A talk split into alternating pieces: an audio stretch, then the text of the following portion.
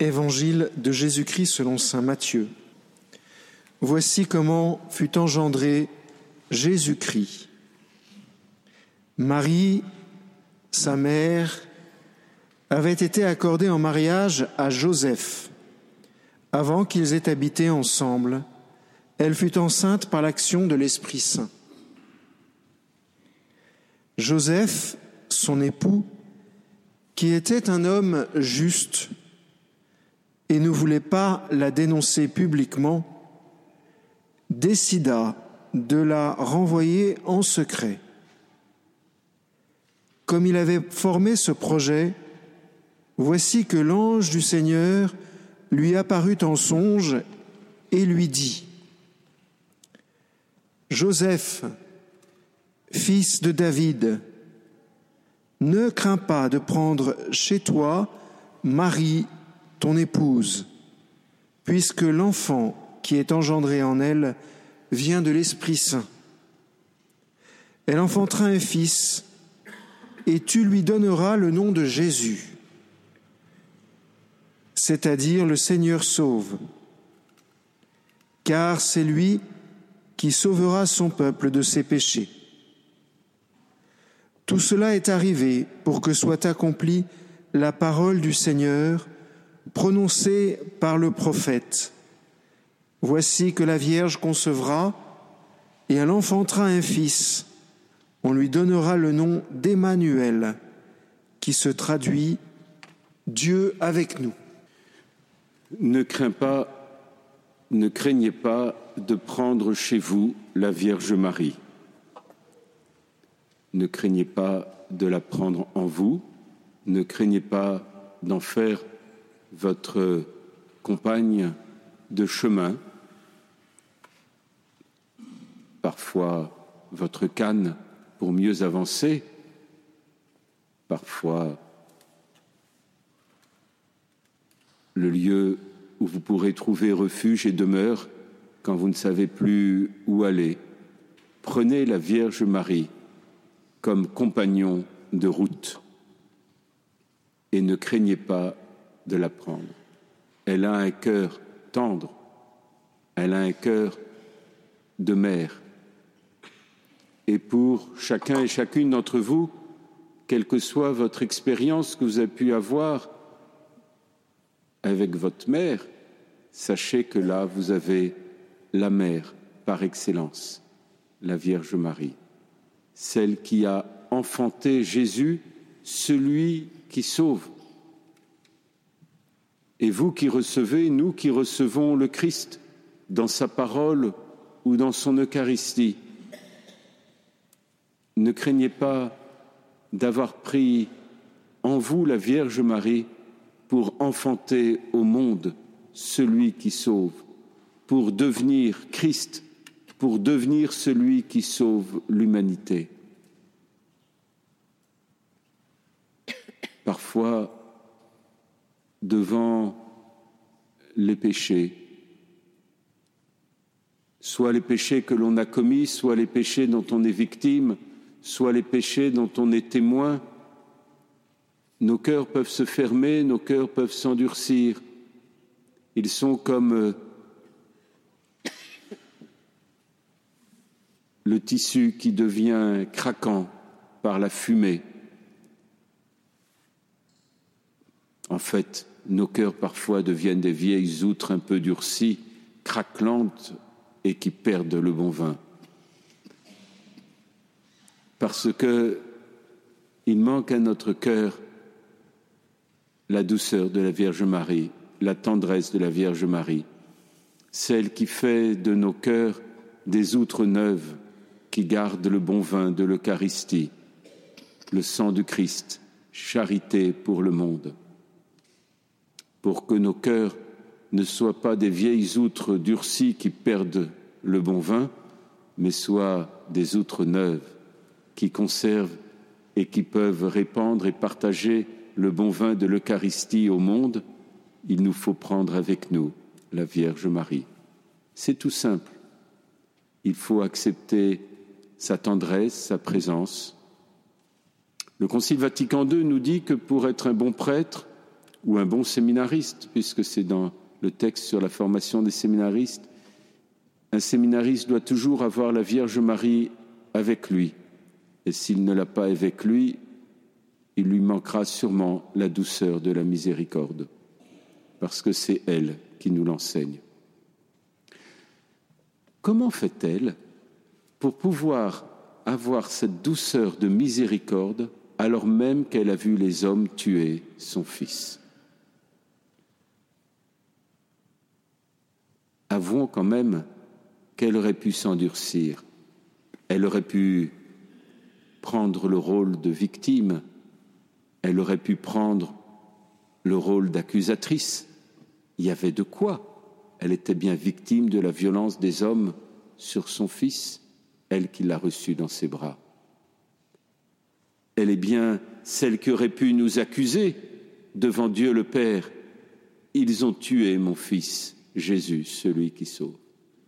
Non. Elle est la Vierge sainte qui est entrée dans le chemin du Fils qui donne sa vie par amour pour nous sauver, qui donne sa vie par amour pour nous sauver, elle est entrée dans un chemin de tendresse et de miséricorde.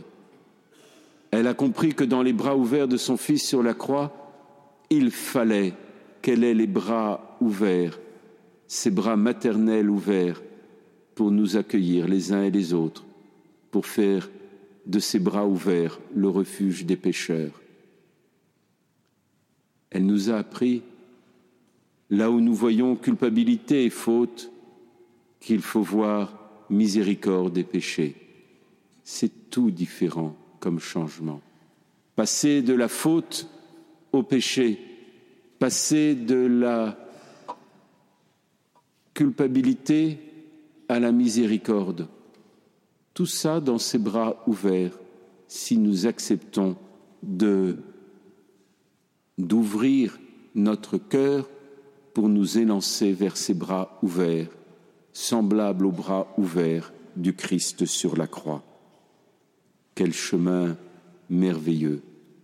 Mais vous comprenez, quel chemin rude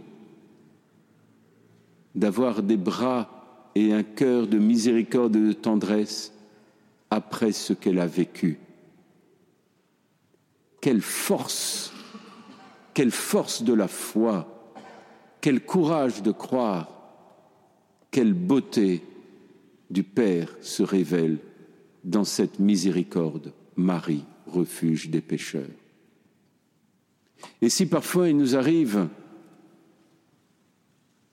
d'arriver un peu timidement vers elle, voire même, mais ça ne doit pas être votre cas, sinon vous ne seriez pas là ce matin, de l'oublier un peu. Vous imaginez combien nos endurcissements demandent que nous ayons, par sa tendresse, le même courage, celui d'aimer, de pardonner, de faire miséricorde. Nous sommes dans une société accusatrice, une société de boucs émissaires, une société qui croit que chacun trouve sa place en se désignant comme victime et en entrant dans la concurrence victimaire les uns par rapport aux autres. Et Dieu fait de nous des hommes et des femmes debout, des hommes et des femmes sauvés. Il ne fait pas de nous une foire à la concurrence de la victime, il fait de nous des hommes et des femmes dignes parce que portant l'amour et la miséricorde de Dieu, parce que ne cherchant ni à être victime ni à être accusateur, mais cherchant simplement à aimer. Oui, celui qui prend la Vierge Marie chez, lui, chez elle, a compris que sa dignité, quelles que soient ses conditions de vie, quelle que soit son histoire, quel que soit le regard des autres, peu importe tout ça, que sa dignité, elle est dans la dignité d'aimer et de pardonner, que sa dignité, elle est dans ne jamais vouloir ni vengeance, ni rancune, ni guerre, ni polémique. La dignité, notre dignité, elle est la dignité d'aimer. Et c'est ça qui, même dans les conditions les plus inhumaines, nous donne la dignité de l'humanité et nous humanise. Marie, refuge des pécheurs. Mais combien d'hommes, combien de femmes, combien de Parisiens et de Parisiennes ne connaissent pas l'amour du Christ, ne savent pas qu'il suffit de courir dans les bras ouverts de la Vierge Marie pour trouver la consolation et la joie. Alors, comment annoncer cette bonne nouvelle? Marie, refuge des pécheurs, n'est pas simplement le refuge de quelques petits pécheurs, c'est-à-dire de chacun d'entre nous, petit ou gros, ce n'est pas un problème. Enfin, ce n'est pas là la question. Mais elle n'est pas là pour être simplement le refuge de notre petit groupe. Elle est là pour être le refuge de toute l'humanité. Comment faire savoir à toute l'humanité qu'ils sont pardonnés, qu'ils sont sauvés, qu'ils sont dignes? Comment les sauver de la prison de la victime ou de la prison du coupable pour lui donner de pouvoir dire j'aime et de trouver sa dignité dans l'amour Marie, refuge des pécheurs. Alors, il nous faut annoncer cette miséricorde, annoncer ce pardon, annoncer la Vierge Marie aux bras ouverts. Il nous faut l'annoncer, chacun à notre manière, chacun comme on peut, chacun avec nos charismes, les uns dans la prière, les uns en sortant dans la rue, les uns en aimant en silence, les autres en annonçant la bonne nouvelle et l'Évangile, il nous faut trouver notre propre chemin.